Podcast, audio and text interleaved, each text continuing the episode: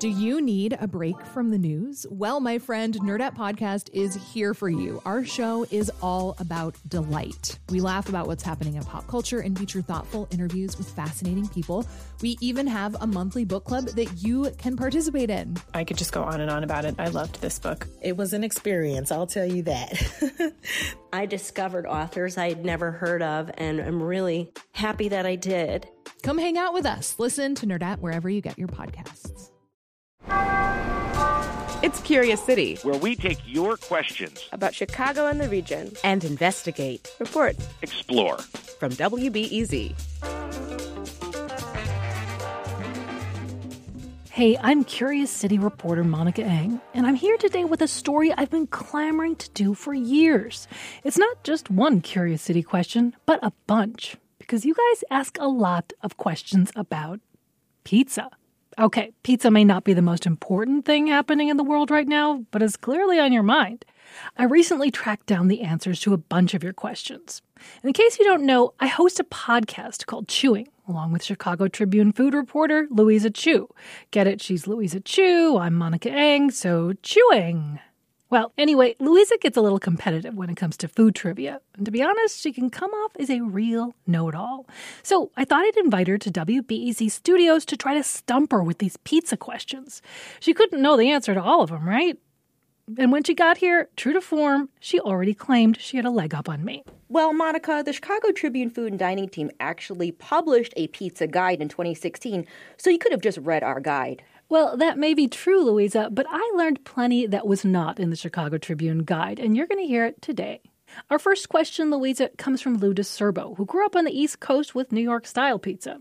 So he wants to know why the heck we eat crispy pizzas that are cut into squares. Do you know? Of course, I know, Monica. So, unlike the folding pizza in New York, in Chicago, we have tidy little squares that we sometimes call tavern cut or party cut because you used to be able to walk into a tavern. There would be a whole pizza cut up into nice little manageable pieces where you can grab a piece as an appetizer and have a glass of beer and then go on your way. Yeah, Louisa, you're actually right. It was basically so tavern owners could sell more beer pizza in one hand, beer in the other, you're good to go. And that's part of the answer to our next question why are so many old Chicago pizzerias connected to taverns? Now, that's because after World War II, a lot of Midwest taverns noticed this pizza craze that was sweeping the nation. And according to Nadine Karavidas, who owns Marie's Pizza and Liquors in Lawrence, this addition of pizza just made sense. I mean, it was cheap, salty, and as her menu says, pizza is beer's best friend. So basically, the owners noticed that adding pizza was a good way to keep customers around and sell them more brewskis. Which brings us to our next question about yet another style of Chicago pizza. Yes, deep dish. Andrea Ficcarelli wants to know who invented it. But before we get to that, Louisa, for our listeners who don't know deep dish, what exactly is it? Well, let me refer to our Chicago Tribune Food and Dining Pizza Guide Oh, describing brother. deep dish as served in a blackened round namesake pan in which it was baked with a straight sided crust, crunchy on the outside, slightly soft in the inside, smothered in red tomato sauce, thick melted mozzarella, and your choice of toppings, which typically start with sausage. Pure poetry. And as for the question, do you know who invented the dreaded deep dish pizza? Hmm, Well, I don't dread it, and there are a number of theories out there, but you may have just simply gone to the Pizzeria Uno website and taken their word for it that Ike Sewell invented it. I know many people do. You're right, I did start with the Pizzeria Uno website, and there it does say Ike Sewell invented it in 1943 at Pizzeria Uno. But I also talked to Chicago cultural historian Tim Samuelson, and he says that while Sewell does deserve some credit for mostly marketing, most of it should go to someone else, namely Sewell's business partner, Rick Ricardo. In fact, Pizzeria Uno's original name was actually Pizzeria Ricardo. So, Samuelson tells it, these two guys owned Uno's over at Ohio and Wabash, and there Ricardo told the cooks he wanted a pizza on the menu that could make an entire meal. And that's how Deep Dish was born, he says. Samuelson did get most of this from Ricardo's widow, but another booster for the theory was Chicago historian Studs Terkel himself. Samuelson said Studs even repeated the claim just weeks before he died, insisting, quote, it was Rick Ricardo who invented the bleep bleepin' pizza. So I'm going with the studs theory. Deep dish was probably invented by Rick Ricardo. Ike Sewell, not so much. So, Monica, that is again one of the great theories and a more credible theory about the invention of deep dish pizza. But neither one of those are actual primary sources because, as we know, while Rick Ricardo may have owned the pizza place, he may not have actually been the cook who invented the deep dish pizza in 1943.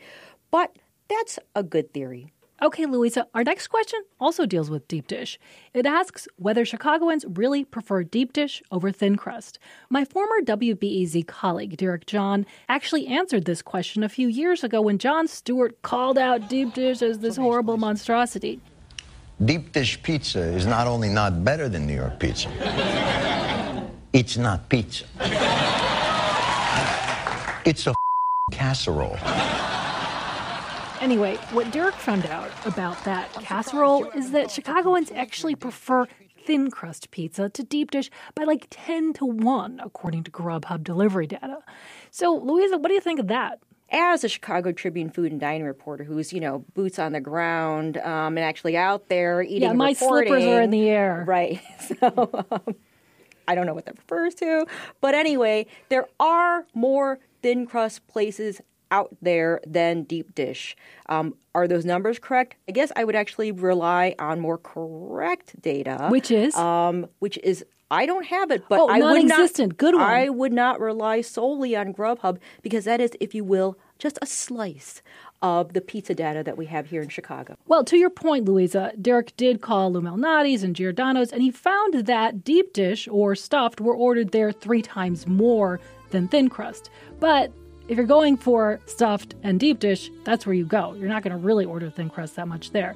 Either way, I think we can agree that Chicago is not, as the stereotype implies, simply a deep dish town. I would definitely agree with that.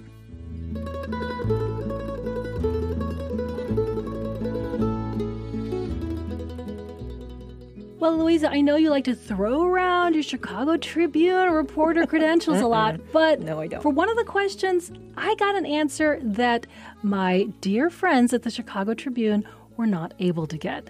And that was from questioner Shelley Krepich, who asked, What's the origin of the pizza puff? And for anyone who doesn't know what a pizza puff is, it's a rectangle of deep fried dough filled with molten cheese, sausage, and tomato sauce.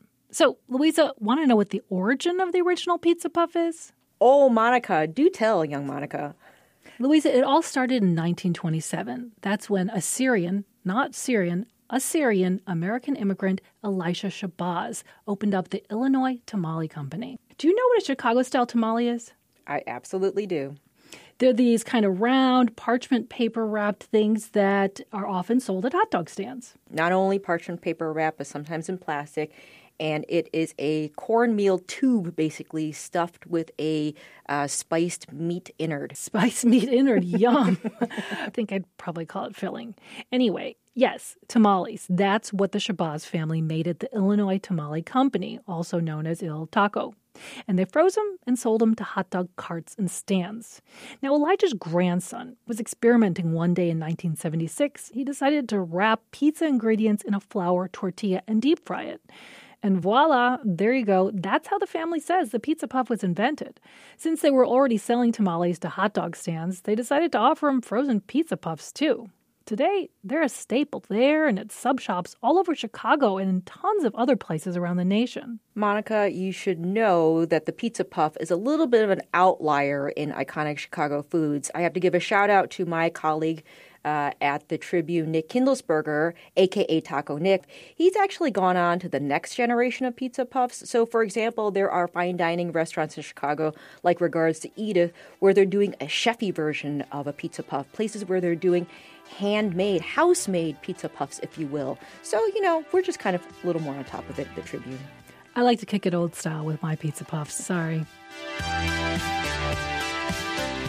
All right, Louisa. Now, a question about pizza delivery. Rami Faraj has noticed that for decades now, when you order pizza in Chicago, it often comes with an RC Cola one liter bottle. Not Coke, not Pepsi, but RC, which is a much smaller company than Pepsi or Coke. So, why is that? Do you know, Louisa? So, young Monica, I know that you think that you've stumped me with this question. I did. But I actually did know the answer. But for your own confidence, please tell me why RC Cola has always been delivered with delivery pizza in Chicago. You see, in the late 1960s, RC was kind of getting tired of its third class status as the number three cola in Chicago. So there was a marketing guy who decided to make these deals with local pizzerias.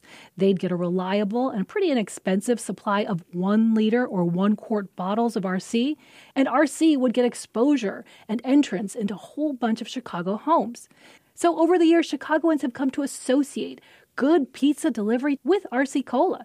And in fact, Brad Troutman of the Dr. Pepper Snapple Group, the conglomerate that owns RC, says Chicago is still the number one market for RC Cola today. Okay, Louisa, for our final question of the hour, what is your favorite pizza? Mm, that is almost an impossible question to answer, Monica. I would say that one of my favorite pizza houses right now is Paulie Gee's in Logan Square, where they do not only the neo Neapolitan style pizza, they do vegan versions, and currently they have a Chinese inspired pizza with Chinese sausage on there.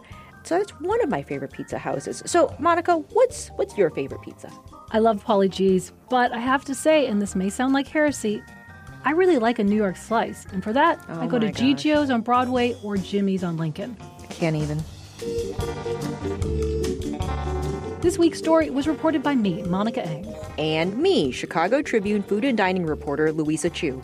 Special thanks to question askers Lou DeSerbo, Susan Clark, Eric Holman, Samantha Abernathy, Jen Adams, Andrea Ficarelli, Dan Hogan, Rami Faraj, and Shelley Krepich. Curious City supported by the Conant Family Foundation. It didn't take long until I got a call. There was a new pizza joint down by the mall. They did the interview right there on the phone. Then they offered me the job. I was more. Hello, Curious City podcast listeners. Since this WBEZ podcast started in 2012, we've answered more than 150 questions from listeners just like you. And it's people like you who made that possible because WBEZ is listener supported.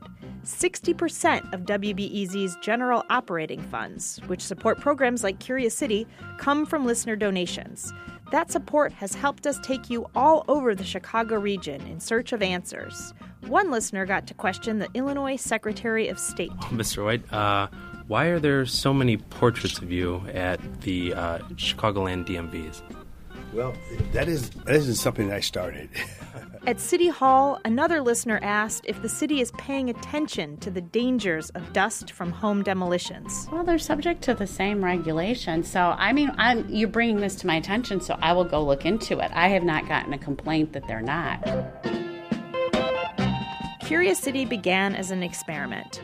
What would happen if you helped us decide what to report on? Now is your chance to show WBEZ that, as far as you're concerned, Curious City is a successful experiment. One that should continue to investigate, report, and explore Chicago based on your curiosity. Show your support for this great experiment we call Curious City at wbez.org/curious. That's wbez.org/curious to make your donation today.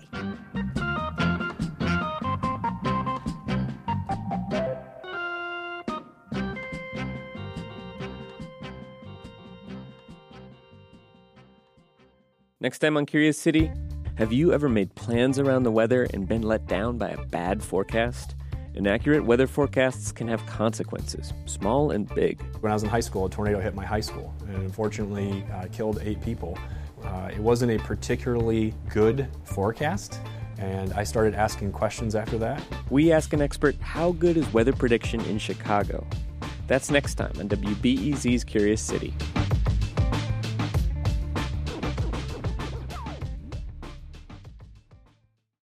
Sometimes you just need a quick overview of the news. Meantime, it was chaos today at the Chicago City Council. A Chicago cop with a controversial past is running for judge. Other times, you're looking for a deeper understanding of what's going on in the city. Wow, that's so. No one has asked me that question. The Rundown podcast has all of that, and it's Chicago based, so you know what's up in your neighborhood and across town. Listen to The Rundown wherever you get your podcasts or at wbez.org slash rundown.